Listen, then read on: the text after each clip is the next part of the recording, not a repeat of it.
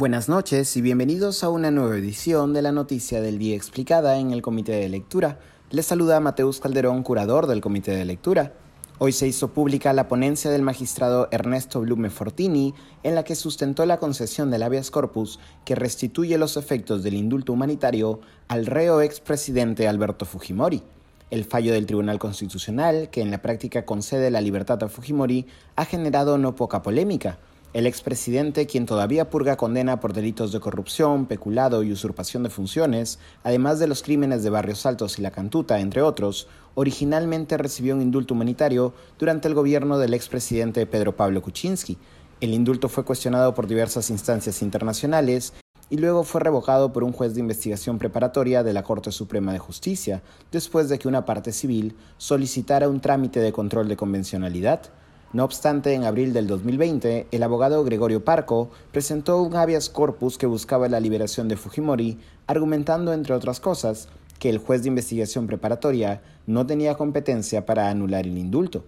En la ponencia de Blume, el magistrado argumenta que, en efecto, la resolución del juez de investigación preparatoria se encuentra, cito, viciada de incompetencia. En la argumentación de Blume es clave el ejercicio de control difuso de convencionalidad, esto es, el deber de toda autoridad de, cito, realizar un examen de compatibilidad entre los actos y normas nacionales y la Convención Americana de Derechos Humanos, esta última suscrita por el Perú.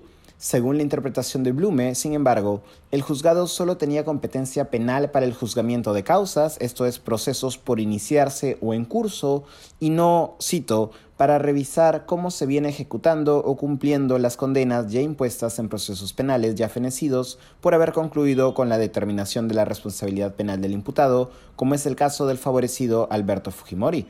En otras palabras, el juez no estaba habilitado para emitir pronunciamientos sobre la petición de la parte civil.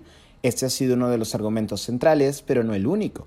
En su ponencia, Blume también ha cuestionado la motivación de la resolución que anula el indulto, la misma que se refiere a la naturaleza irregular o exprés del indulto humanitario Alberto Fujimori.